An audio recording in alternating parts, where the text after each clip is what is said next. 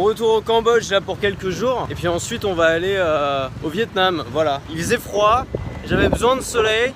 Me voici au soleil. N'en déplaise à tous les écolos, l'avion c'est cool quand même.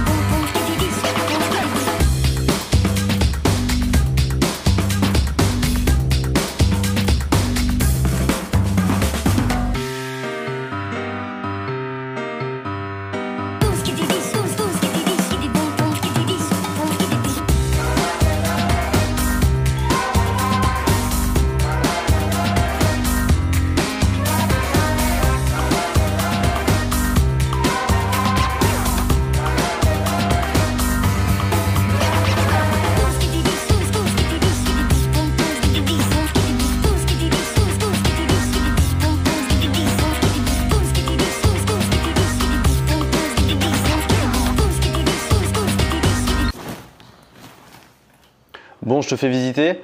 Euh, bienvenue chez moi, dans mon humble demeure. Je suis au Cambodge là pour quelques jours. Je reste deux jours à Phnom Penh. Ensuite, je vais voir Jean Rivière à Kampot.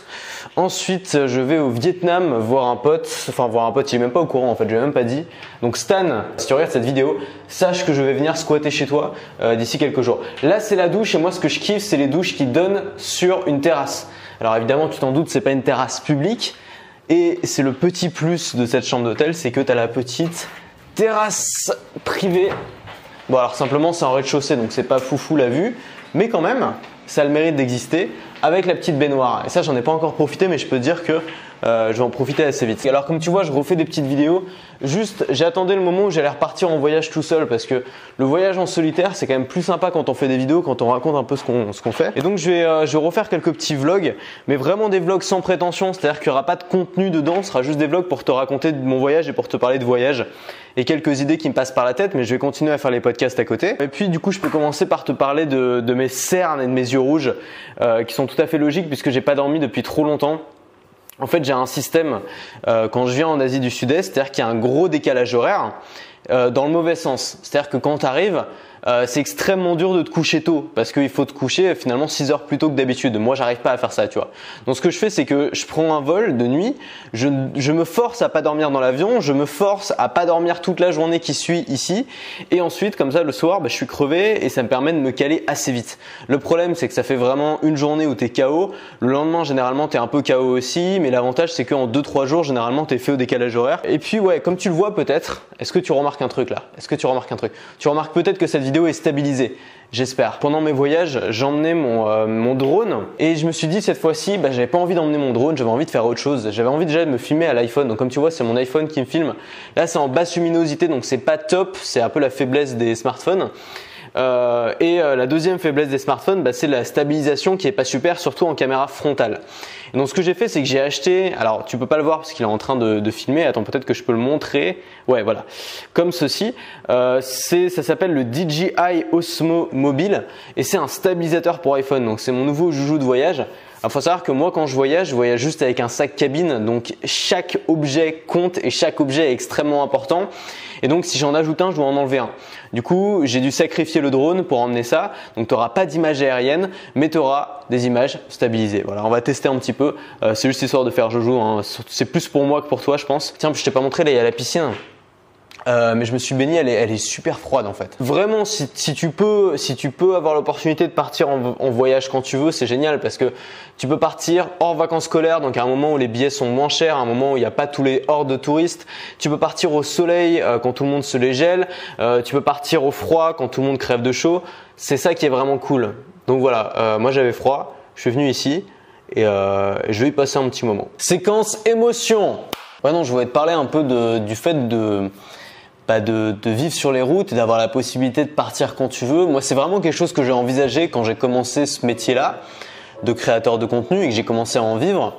Euh, tout a démarré pendant que je faisais un très grand voyage en Asie du Sud-Est justement et j'ai vraiment envisagé de vivre sur les routes, c'est-à-dire de, voyager à plein temps, de voilà de, de, rendre mon appart et de voyager seulement sur les routes, seulement dans l'Airbnb avec un petit sac cabine. Et en fait, c'était vraiment, enfin pour moi c'était vraiment un rêve qui me faisait plaisir et puis finalement, bah, finalement je me suis installé et je suis très heureux comme ça. Mais je pense que c'est quand j'en parle à des gens et des gens qui ont toujours l'impression que c'est incroyable, c'est comme la notion de tour du monde, tu vois, ça, ça a quelque chose d'assez magique, assez merveilleux. Sauf que faire un tour du monde aujourd'hui ou alors vivre sur les routes aujourd'hui, c'est à peu près pareil. Euh, ça n'a rien à voir et c'est beaucoup plus facile de le faire aujourd'hui que de le faire peut-être il y a 50 ou il y a 60 ans parce qu'à l'époque il n'y avait pas internet, il n'y avait pas toutes les opportunités qu'on a. Et si tu voulais vivre sur les routes, fallait être un nomade, fallait avoir soit un boulot qui te suivait partout, mais ça veut dire qu'il fallait à chaque fois trouver des clients, trouver quelqu'un pour t'embaucher. Il y a des gens qui pouvaient le faire en tant que barman par exemple, mais il fallait à chaque fois trouver du boulot et tu pas beaucoup de temps pour toi. Ou alors, fallait avoir un, job créatif sur le long terme, ou par exemple écrivain, où on te donnait un cachet et on te laissait écrire un peu où tu voulais. Mais finalement, c'était très compliqué. Donc c'est pour ça qu'à l'époque, faire un tour du monde ou faire les voyages, en plus ça coûtait beaucoup plus cher, bah, c'était quelque chose de très rare. Et un voyage euh, dans les années, je sais pas, dans les années 60, euh, quand tu avais 20 ans, c'était quelque chose de très rare. Et aujourd'hui, bah, tous les jeunes de 20 ans, enfin moi j'en vois plein qui vont voyager en Thaïlande, c'est plus du tout quelque chose de rare. Mais ce qu'il faut comprendre, c'est que c'est pas compliqué, tu vois.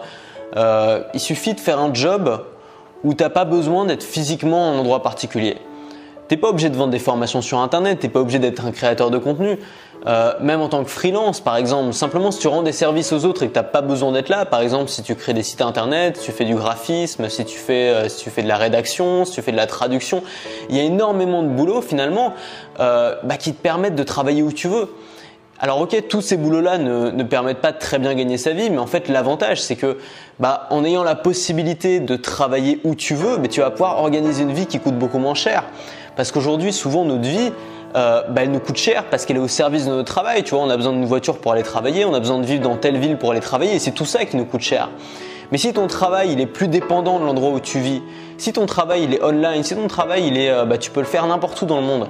Rien ne t'empêche d'aller vivre dans un pays où la vie est moins chère, par exemple en Asie du Sud-Est. Tu peux vraiment avoir la belle vie ici. Il y a plein de gens qui, sont installés ici, qui ont la belle vie, tu vois, qui sont bien, qui sont heureux, qui sont au soleil, qui, ont leur confort, tu vois, et qui vivent avec 500, 600 euros par mois, qui vivent très bien comme ça. Donc si c'est quelque chose que tu as pas encore fait et qui te fait peur, je comprends que ça te fasse peur, je comprends que ça t'impressionne parce que moi, quand on m'en parlait il y, a, il y a 4 ou 5 ans, ça me paraissait tellement immense, ça me paraissait tellement génial, pouvoir partir en voyage quand tu veux, où tu veux, euh, emmener ton, ton, boulot, emmener ta vie avec toi, ça me paraissait juste euh, euh, bah, inatteignable, tellement c'était beau. Et finalement, bah, aujourd'hui, en le vivant, je me rends compte que c'est que c'est accessible et c'est pas seulement accessible à moi, c'est accessible à énormément de gens qui font simplement un boulot où ils n'ont pas besoin d'être attachés à un endroit particulier. J'ai plein d'exemples, j'ai des amis, euh, j'ai deux potes à moi qui sont partis à Barcelone parce qu'ils en avaient marre de la grisaille parisienne, tu vois. Ils sont mis au soleil, ils adoraient cette ville et ils travaillent de là-bas. Et je les ai jamais vus aussi heureux, ces mecs-là. Donc tu vois, c'est pas compliqué. Si aujourd'hui t'es pas heureux dans ta ville, ou si aujourd'hui tu as envie de changement, ou si aujourd'hui tu as envie de soleil, c'est possible. C'est juste possible. Il suffit de partir et puis tu trouveras un truc, tu te débrouilleras, tu vois. Parfois, il faut brûler ses vaisseaux, il faut brûler ses navires. Tu t'en vas et puis tu dis, une fois que je serai là-bas, il faudrait que je me débrouille, il faudrait que je trouve. Tu pars avec quoi? Tu pars, tu essayes d'avoir peut-être 2000, 3000 euros de côté pour pouvoir vivre les premiers mois. Et puis ces premiers mois, tu, tu cravaches, tu cravaches, tu cravaches pour pouvoir continuer à, alimenter la machine. Et puis au pire, si ça marche pas, bah tu rentres et tu continues ce que tu avais commencé. C'est quoi la pire chose qui puisse t'arriver? Sincèrement, tu vas pas mourir, tu vois, on va pas mourir, c'est pas grave. Au pire, bon bah voilà, on aura un peu. Euh, au pire, on se ridiculisera un peu parce qu'on a, on cru en des rêves qui n'étaient pas possibles alors qui n'ont pas marché pour nous. Et puis finalement, on sera content de l'avoir fait. Tu crois vraiment que quand tu auras 90 ans, tu vas regretter ça? Tu crois vraiment que quand tu auras 80 ans, tu vas te dire Oh, j'ai vraiment été con quand j'avais 20 ans et que je suis parti à l'autre bout du monde en voyage et que j'ai tenté ma chance? Tu crois vraiment que tu vas dire ça? Non, tu vas te souvenir de ce moment-là avec nostalgie. Mon premier voyage, c'est un, je pense que c'est le moment le plus nostalgique de ma vie. Mon premier grand voyage en solitaire en Asie du Sud-Est. C'est pour ça que j'ai cette affection pour l'Asie du Sud-Est. J'ai l'impression que c'est chez moi, alors que finalement j'y suis, suis allé que trois fois. Mais, mais c'était mon premier voyage euh, et, j'ai plein de souvenirs, tu vois. Et sur le moment, c'était pas si bien que ça, tu vois. Il y a des moments de solitude, il y a des moments de tristesse, il y a des moments d'angoisse, il y a des moments de peur. Il y a, tous ces moments-là. Dans une vie, c'est jamais l'extase euh, tout le temps. Mais finalement, les souvenirs que t'en gardes, c'est les meilleurs souvenirs de ta vie. C'est ça qu'il faut retenir, c'est qu'on est quand même des, des en tant qu'être humain, on est quand même des machines qui sont extrêmement bien faites parce qu'on se souvient davantage du positif que du négatif et ça c'est extraordinaire.